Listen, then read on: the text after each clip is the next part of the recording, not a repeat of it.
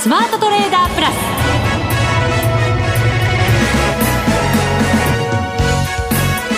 全国のリスナーの皆さんこんにちは。内田まさです。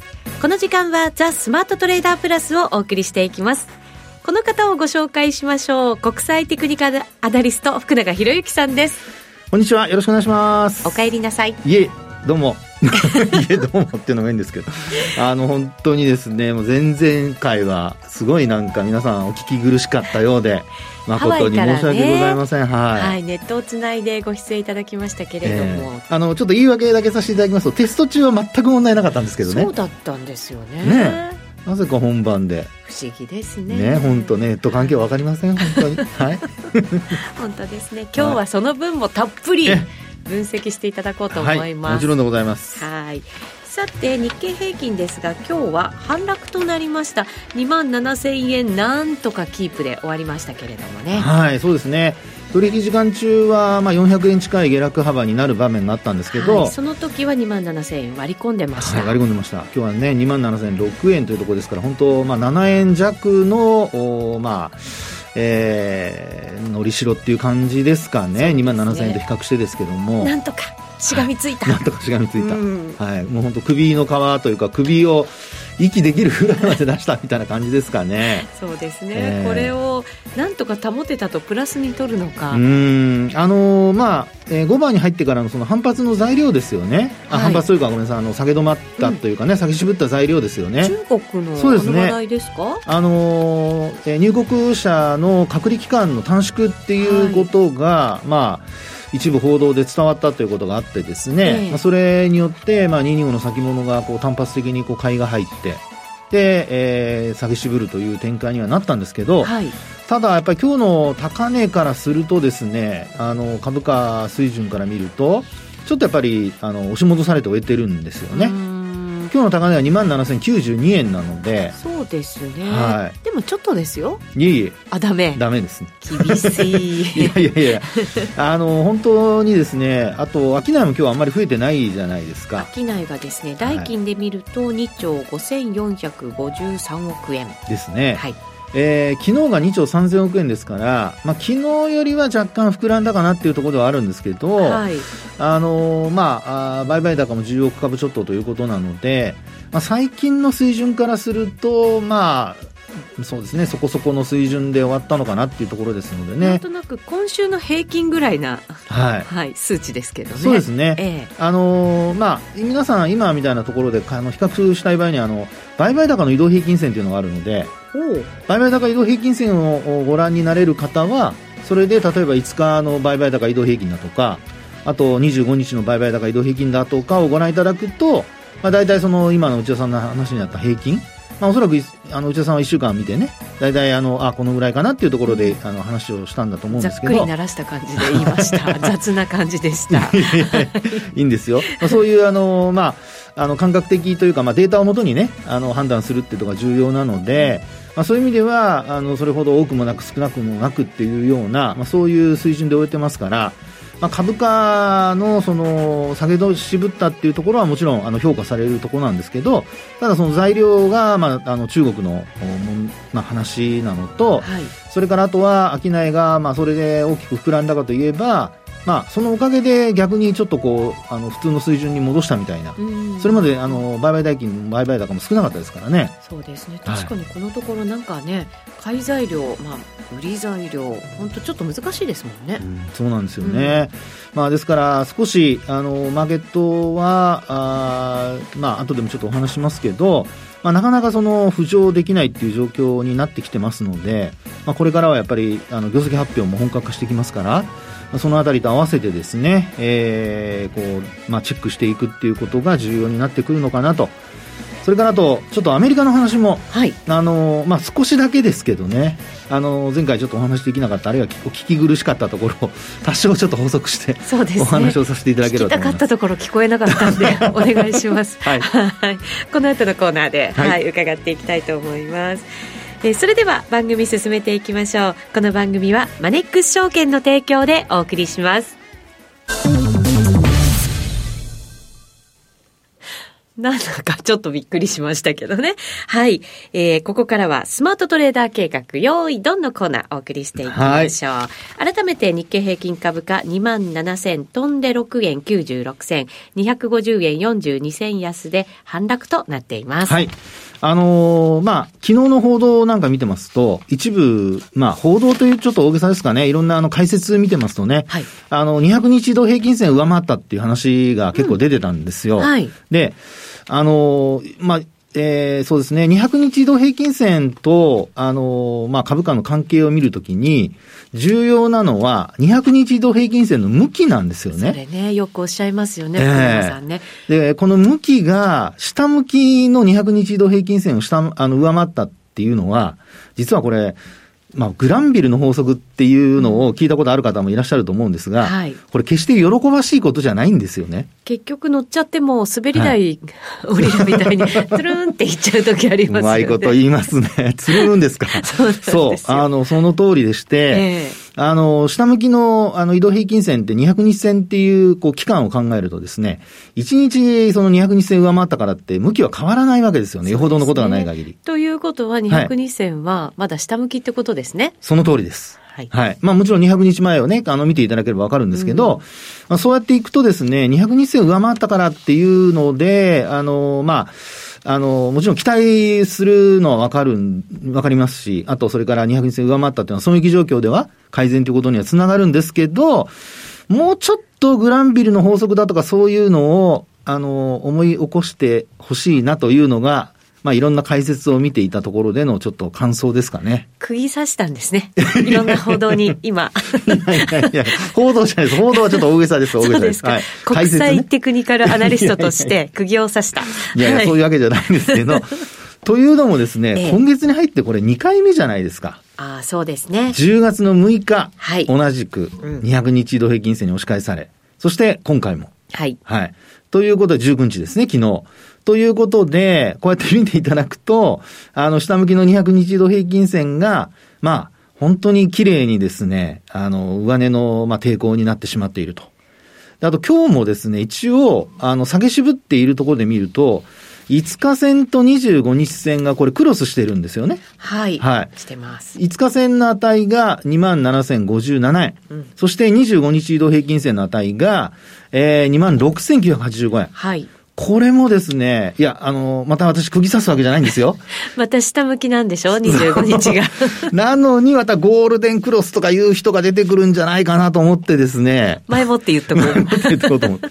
ゴールデンクロスはゴールデンクロスなんですよ。ただ、あの、まあ、本当に明確にゴールデンクロスっていうのは、あの、まあ、横ばいか上向きの、えー、中長期の移動平均線を短期の移動平均線が上抜くっていうのがゴールデンクロスなので、はい。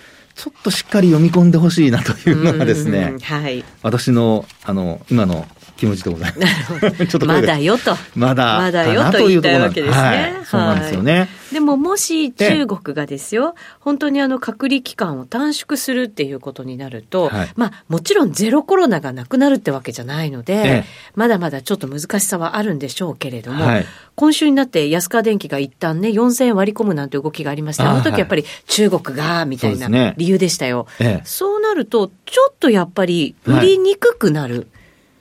っていうね。どうでしょう、ね、なんか内田さんどうですか？ちょっとなんか声に、なんか元気がないな。なんでなんでですか今元気よく言いました元気よく言いました？はい。あのですね、それは確かにその通りなんですけど、はい、どうなんでしょうね、その中国の景況感。あの、まあ今、あの、景況感もなんですが、やっぱり中国絡みの、あの、政治的な問題。はい。これは結構、やっぱり、皆さん慎重になってるんじゃないかなと。うん。まはい、経済統計ね、発表延期するとかね、それもまたちょっと、ね、まあまあそうですね、はい、それもありますし、あとはそのやっぱり撤退の話ですよね、中国から。そうですね。ええ。ー、で、これアメリカの企業がもちろんアップルもそうですし、あの、いろいろとこう考えてますし、で、あと、まあ、日本の企業でまだそういうところは出てませんけど、あの、売上高が昨日、まあ、テスラなんかもね、あの、中国のやっぱり販売、ちょっと落ちたということで、うん、えー、まああ、少しこう株価も時間外で下げてるようですけども、はい、まあそういった動きを見るとですね、えー、やっぱりこの中国絡みのところというのを見ると、まあそこも、あの、本当にこれから業績にこう大きくプラスに寄与するかどうかっていうところを見ると、はい、少しやっぱり割り引いて考えないといけないんじゃないかなと。そうですね、まあ、長めに見ると、低成長っていうことにね、やっぱりつながってくると思うので、はい、ですよね。その辺はね、はい、はい、であと、ちょっと衝撃的だったのが、あの日経新聞の記事ですけど、うん、ゼロ中国でしたっけ、ゼロチャイナでしたっけ？ああの53兆円消失するっていう。うん。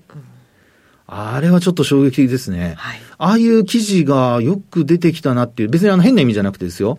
あの、まあ、要は、あの、そういうことを想像するようになってきたんだなっていうのも、一つ、あの、まあ、別にあの、えー、そうなるというわけではないんですけど、これまではそんなことを思ってたとしても、まず、まあ、出てこないですよね。それがああいう形で記事になって出てきたりだとか、あるいはその、まあ、中国をですね、えー、少しこう経済圏から切り離そうっていう、そういう動きになってきているっていうところを見ると、まあそうですね、これから本当に本格的に中国経済が仮にそのさっきの話でですね、隔離期間が短縮されて、で、人の動きが、まあ、経済活動が活発化してきたとしても、それをじゃあ誰が、あの、恩恵として受けるんだろうって考えたときに、日本企業が本当にそれを享受できるのかどうか。はい。ね。なので、あの、まあ、もちろんそれは、あの、今、あ私の単純な考えなので、実際にはどうなるかわかりませんけど、まあ、そういったこともですね、少し頭に入れつつ、えー、見てみると、やっぱり、あの、株価の戻り今日の日経平均の戻りっていうのは、やっぱ若干こう、ちょっと物足りないような感じがするんですよね。はい。まあ確かにそうですね。足元のまあちょっとした変化、はい、兆しみたいなものはありつつも、ええ、長期的に見るとやっぱりまだまだ。うん、はい、そうですね。うん、さっきの元気からだいぶ元気が後退しましたね。そうですね。釘刺されちゃいましたから、福永さんに。なので、あの、まあ、えー、今みたいな話でですね、実際にこうちょっと、あの、海外行っていろいろ見てくると、少しやっぱり、あの、日本に今もうほら、円安で外には出たくないっていう人も結構いると思いますし。出られないってね、なんか気分にもなってきますよね。そうですよね。私なんかあの、言っときますけど、1年前から決まってた話なんでね。なんか仕事の予定みたいに言ってますけど。飛行機、そんなに簡単に変えられるもんじゃなかったんで。あそうです。要は円安なんて関係ないっていう、はい、あの、セレブの方かなと思いましたけど。もうどんだけ寂しい思いをしたことか。なんでですか？なかなかやっぱ大変でした？いろんなものの値段が高くて。いや、もう本当高いですね。あ、そうですか。はい。あの、基本的にはですよ。あのー、まあ、えー、ボリュームが大きいので、うん、日本で同じ、まあ、例えばよくほら、サンドイッチが何百円するとか言うじゃないですか。はい。でも、海外でいうサンドイッチっていうのは、日本でいうところの、あの、小さなコンビニで売ってるサンドイッチあるじゃないですか。ね。あれの、まあ、二つ分から二つ半、まあ、多くて三つ分とか。おそのぐらいなので、はい。単純比較はね、できないんですね。そうなんです。あと、ペットボトルが一番比較しやすいと思うんですけど、はい、これもあの、値段はですね、私、もう本当にあの、何をしに行ったのかわからないぐらい、あの、お店に入ったら値段調べてまして。どっかのリサーチ業に入ったような感じ。日本のね、はい、あの、ジュースも減ってるって言ってね、憤慨してらっしゃいましたけど。憤慨してますよ、本当に。で、見るとですね、やっぱりね、あの、まあ、これも、そうですね、えー、大体2ドル以上ですよね。ってことは、あの、為替、想定為替レートっていうのが、まあ今、企業にありますけど、実際に例えば、あの、想定為替レート以外に、クレジットカードのレートとかあるじゃないですか。はい。ね。あれで見ると、数円上乗せされてるわけですよね。はい。それで、えー、計算すると、もうすでにあの、150円超えてました。はあ、一本で。一本、えー、1ドル。1ドル150円。はい、ジュース、ジュースみたいな話かなと思って。ですから、あの、2ドル、だいたい2ドル以上なんですよ。はい。2ドル以上コーラとかああいうのが。300円ぐらいになるのかな。300円以上。ですね。で、水は、ペット、あただそれも、あの、えー、向こうはオンスなので、やっぱりあの、600ミリぐらいあるんですよね。うんうんうん、若干多いです。はい。はい。なので、それも一概に比較できないですけど、まあ高いのは高いです。なるほどね。で、あと水だと、まあ1ドル台のものもありましたよ。うんですから、まあ、あの、海外製の水、高いの飲んでらっしゃる方は、そんなに変わらないかもしれない。私今日あの、ペットボトル、おえー、あれですよ、自動販売機で買って90円でしたから。はい、それはなかったですね。さすがに。100円以下はなかったです。まあでも1ドル未満のものありましたけどね。500ミリリットルで。はい。あの、場所によっては。場所によっては。でも、何回か行かれてると思いますけど、やっぱり全然違ってきてるわけですか、その辺は。はい、もちろん。うん、あの、為替のやっぱり円安が効いてますよね。うん、ですのでね、あの、これ、あの、まあ、インバウンドで最近ほら、よく株式市場で言われてるじゃないですか。はいうん、リオープンもそうですし、やっぱり日本、日本に遊びに来られる方、お金使おうっていうふうに来られる方は、すごくいいと思うんですよ。でも、あの、逆に日本で働いてる外国人の方は、これ、労働力、日本でいうと、海外の労働力の方はちょっと不足しちゃう可能性ありますね。まあ、そうかもしれないですね。送金するのにね。それも目減りしちゃいますからね。そうですよね。えー、お給料円だとね。お給料円でもらって、ドルに換算したら手数料取られてね、すごい目減りってことになっちゃいますよね。えー、なので、まあ、そういうふうに考えると、あの、少し、その海外との差っていうのが、えー、まあ、円安がちょっとやっぱり、あの、誇張しているというか、感じ方としては、まあ、大きくなってるかなというところでありますね。で、あと、その、物価が上昇してるっていう話よく言われますけど、はい、まあ、ハワイみたいな、あの、リゾート地は、あの、もちろん物価高いんですけど、もともとね、えーうん、でもね、みんな本当に平気でどんどんお金使ってるんですよね。特に食べ物は。えー、あ、そうですか。えー、だって朝のコーヒーとか買いに行くじゃないですか。ね、ちょっと有名なところとか。うん、まあでもそこで人がずっと並んでるんですけど、だいたい1回あたり2人で、その、やっぱり数千円、3000円とか4000円。うん。もうちょっと何か頼むと5000円ぐらいになっちゃいますね。朝食とかで。朝食で。ホテルの朝食と変わんないぐらいになっちゃうぐらい。そうですよ、ええ、夕食どれぐらいかかるんだろう、ディナー。あ、それはね、あのー、まあやっぱりこれもピンキリですね。うん、何を食べるかによります。ステーキ食べたい人は、数万円はかかるでしょうね。で、あの、プレートって言って、あの、お盆、お盆じゃないな、なんかこう、タッパーみたいなやつに入ってるものがあったりするんですよ。うん、はい。チキンだとか。うんうんうん、そういうのだと、あの、まあ、それでもやっぱ1500円とか2000円。うん。あの、円安でカウントすると十何ドルとかですからね。その、平気で皆さんお金使ってらっしゃる方は、やっぱり海外の方。あの、アメリカ人の方アメリカ人の方。だから、そこでですね、考えると、はい、やっぱり私が思ったのは、やっぱりインフレって、結構もっちょっと利上げが続かないと、止まらないんじゃないかっていうのが、そうですよね。ちょっと一つ感想なんですよね。お給料ももちろん上がってるじゃないですか、はい、そうするとそのインフレっていうものにある程度慣れてくるというか、ええ、だからもう物が上がっていくっていうのが当然だというようなそうです気持ちになってきますもんね。そうですよね。ですから、あの、えー、っと、先週出たんですかね、あの、ミシガン大学の消費者信頼感指数。これのデータもですね、あの、先のインフレの、あの、まあ、期待インフレ率が上昇してるっていう話ありましたけど、うんはい、ですから皆さんね、結構ね、あの、お金をパカパカ使うわけですよ。その中でも、インフレ期待が高くなってる中でもお金を使うっていうことですもんね。もう先、時間が経てば経つほど値段が上がると思えば。上がってくるから今使う。今使うっていう状況じゃないですかね。でこれからの季節考えると、アメリカもクリスマスシーズンですし、えー、おそらく、まあ、うん、そうですね、企業によってはボーナスが出るところもあるでしょうし、はい、となると、えー、まあ、消費っていうのは、年内の利上げがピークアウトするんじゃないかっていう話ありますけど、アメリカのですよ。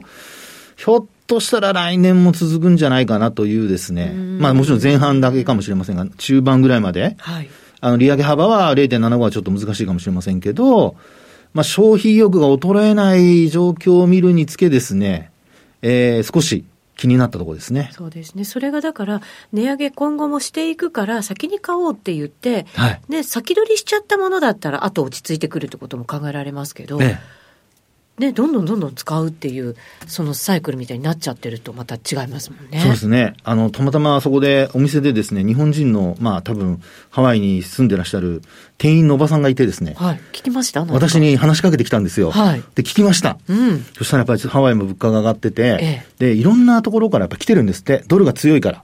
いろんな、あの、国の人が来てて、はいで、人件費が上がっていると。ですから、そういう意味で考えると、やっぱり皆さん潤ってるってことなので、うんまあ、そうですね。やっぱり、ちょっとそれが、まあ、ハワイだけの現象じゃないとすると、はい、いろんなところでアメリカ国内は、あの、それなりに消費意欲が高くて、なかなか利上げでは止まらないかもっていうのがですね、感想でございます。なんかデフレも大変だなと思ってましたけど、はい、これインフレもやっぱりこうなかなか止められないものなんですね。こうなってくると。うん、そうですね。もうマインドが、まあ日本はね、うん、デフレマインドってよく言われますけど、はい、アメリカの場合、あの、インフレのマインドが今もし醸成されてるとすると、それをやっぱ抑え込むっていうのは結構、まあ、難しいんじゃないかなと。まあ、それを、あの、ああいう観光地ってね、私なんかは日本人ですからお金なく、もう円安でああどうしようとか思うところで、みんなが平気で使ってるのを見ると、余計にそう感じるわけですよね。もう、その差がね。そうそうそう。ね、マインドの差。こっちはちょっとドキドキしながら買い物して、ちょっと控えようかな、一個ぐらいみたいな、ね、スマホで計算しながら買い物してるのに、みんな 平気でもうね、ばっかばっか買い物してるみたいな。やばい、そこで国力出てるんじゃないですか。国力なのかどうかわかりませんけどね。私の個人的な力の問題かもしれませんし。えー、はい、そういうのをね、経験しちゃったわけですよ。なるほどね、はい、この日本のデフレマインドでインフレを考えると、全然違うね、はい、判断になっちゃうかもしれませんよ、ね、本当その通りだと思います。なのでね、はい、皆さんもあの短期でもいいので、ちょっといろんな国、今だからこそ、行くといいかもしれないですよ。そうですか。はい。今言って一番なんか円安っていうことないですかね。いやいや、だから、見聞を広めるために行くんですよ。消費するために行くんじゃないんですそれも投資っていう意味ですね。そうです、そうです、そうです。なるほど。はい。投資番組ですからね、これね。そう番組ですよ。経済番組でもありますからね。わかりました、はい。ちょっともしかしたらインフレ長引く、そして利上げも長引く。ももしかしたらだからピークがちょっと先になって、さらに高いところがピークになる可能性が。あるってことですかね。ちょっと感じてしまいました。そうですか。はい。わかりました。妙に実感こもってますね。はい、お土産話でございました。はい、以上、スマートトレーダー計画用意ドンでした。ここからはマネックス証券からのお知らせです。投資家の皆様、マネックス銘柄スカウターをご存知ですか？マネックス銘柄スカウターは、マネックス証券に口座をお持ちの方が無料でご利用いただける日本株銘柄分析ツールです。マネックス銘柄スカウターでは、売上高や営業利益など重要な業績指標を過去10期以上にわたりグラフ表示することができます。自分でデータを整理する手間をかけずに、長期的な視点で企業を分析することが可能です。また、マネックス銘柄スカウターには、10年スクリーニングという機能がございます。通常提供されているスクリーニング機能は、直近の通期業績や今期の会社予想などを対象にすることが多いのですが、10年スクリーニングなら過去10年間の業績や直近の四半期業績での銘柄選びが可能なので、長期視点で自分に合った銘柄を探し出すことができます。さらに、マネックス銘柄スカウターはスマートフォンへの表示最適化も行っているので、外出先などでも場所を選ばずスムーズに銘柄分析を行っていただけます。また、マネックス銘柄スカウターの活用術も、マネックス証券のセミナーやホームページで紹介していますので、ぜひご覧ください。マネックス銘柄スカウターは、マネックス証券に口座を開設いただくと、無料でご利用いただけます。マネックス証券の口座は、無料で開設できます。日本株投資の強い味方、マネックス銘柄スカウターをぜひお試しください。マネックス証券での取引に関する重要事項。マネックス証券が扱う商品などには価格変動などにより元本損失、元本超過損が生じる恐れがあります。投資にあたっては契約締結前交付書面、目論見書の内容を十分にお読みください。マネックス証券株式会社、金融商品取引業者、関東財務局長、金賞第165号。スマートトレーダープラス今週のハイライト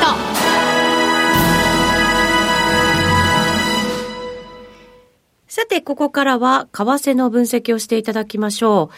ドル円、150円目前のところで推移しています。現在も高値圏で149円96銭から97銭あたりでの取引です。はい。えー、まあドル円、まあ私もあの、先ほどお話しましたように海外行く前、はい。あの、介入のタイミングとかね、いつ頃なんだろうとかって ちょっとワクワクしなしてたんですけど、はい、全然期待外れでしたね。はい、そうでしたよね。逆にあの反動がついちゃったっていうような感じになりましたので、はい、まあそういう意味ではやっぱりトレンドっていうのがすごく重要なんだなっていうのが、そうですね。実感、まあできたっていうところなんですけど、トレンドに沿って旅行決めないといけませんね。本当はね、円高になってる時に海外旅行行くとかね、本当は円安になってる時には、まあ、あの、海外には あまり行かないと。いや、でもさっき、あの、お話したように、まあ、できれば見る、見れるべきものは見た方がいいと思いますけどね。見るべきものはね。そうですね。はい。はい、で、あの、ドル円なんですけど、これあの、今もトレンドって話をしましたが、まあ、基本的には、あの、まあ、トレンドを教えてくれるテクニカル仕様っていうのは、例えば、あの、移動平均線だったり、はい、あるいはその、ボリンジャーバンドだったり、あるいはパラボリックだったりとかっていうのがあったりするんですけど、あの、まあ、見る限りはもうすべてやっぱ今上昇トレンドですよね。いやそうですよね。はい。これドル円何日陽線続いてるんだろうって感じですけあ、そうですね。ねえー、ざっと数えると2、4、6、8、11日。今日もだけど、12日連続の陽線って感じですね。2週間以上、はい、上がり続けてる。上がり続けてますね。右肩上がりで、ね、右肩上がりで。それも、あの、今お話している中で言うと、まあ、テクニカル仕様で言うと、ボリンジャーバンドのプラス2シグマに沿って上昇が続いていると。いや、そうなんですよね。はい、綺麗に沿ってね、上がってますよね。で、あの、これまでも何度かお話していると思うんですけど、じゃあここでもしその介入で押し下げられた、その後どこまでもう一回また上がるのかっていうね、うんあの、まあ、しゃがんでまた伸びるっていうようなことを考えると、あの、お話ししたことあると思うんですけど、まあ私、ボリンジャーバンドと20日移動平均線を使ってますが、あの、バンドの、まあ、プラス3シグマまで表示するとですね、プラスマイナス3シグマまで表示すると、プラス3シグマがなんと、152円の36銭まで来てるんですよ。はあ、そうですか。はい。ということは、標準偏差の考え方からすると、もし150円突破して、で、えー、まあ、可能性としてですけどね、えー、まあ、介入なんかが、まあ、仮にこう、なかったとか、あるいは効かなかったっていうことになると、まあ、いずれその、プラス3シグマに届く、まあ、あの、届かないことももちろんあるんですけど、まあ、そのあたりが、まあ、上限っていうところにこうなっていくのではないかなっていうところですよね。そうですね。はい。もう、ないとは言えないです。ここまでのなんかね、動きになっちゃうと。本当ね。ねで、あの、まあ、基本その日本の金融政策云々よりは、やはりアメリカの政策がどうなるか。あと、先ほども話したように、まあ、あの、私の感覚的な話なので、実際にはどうなるかわかりませんけど、そのインフレがですね、やっぱり、あの、比較的こう、長引くと。で、高止まりするなんてことになってきた場合には、やっぱり金融政策は今のまま続けるでしょうから、はい、ね、引き締め政策続けるでしょうからね、ね利上げを。となると、やっぱりドルの上昇っていうのが、えー、今後もやっぱり意識されることになるのかなっていうところなんですよね。えー、ですからトレンドを、このトレンドを止めるためには何が必要かって考えると、もう今回はですね、あの前回介入した時には、あの、まあ、140円の前半まで行って、その後戻してるんですよね。戻しました。で、トレンドが変わるためには何が必要かっていうと、これ終値ベースで、あの、全部カウントされますから、うん、基本的には。なので、あの、終値ベースで、えー、バンドが下向くような、あるいは、あの、20、20日移動平均線が下向くような値動きにならないといけないんですよ。ですから、介入しても、そのまま、その戻すっていうような状況にならないようにしないといけないので、そうなると、例えば、まあ、介入でもいろんな手段ありますけど、日本でもしやった。で、今度ヨーロッパ ECB にこの委託介入とかですね。あるいはニューヨーク連銀に委託介入して、一日中、まあ、要は24時間の間で値段を抑えると。はい協調的な感じでね、やらなきゃいけない。協調じゃなくてもいいんですよ。うん、これはあの単純に委託するだけなので、ね、はい、はい。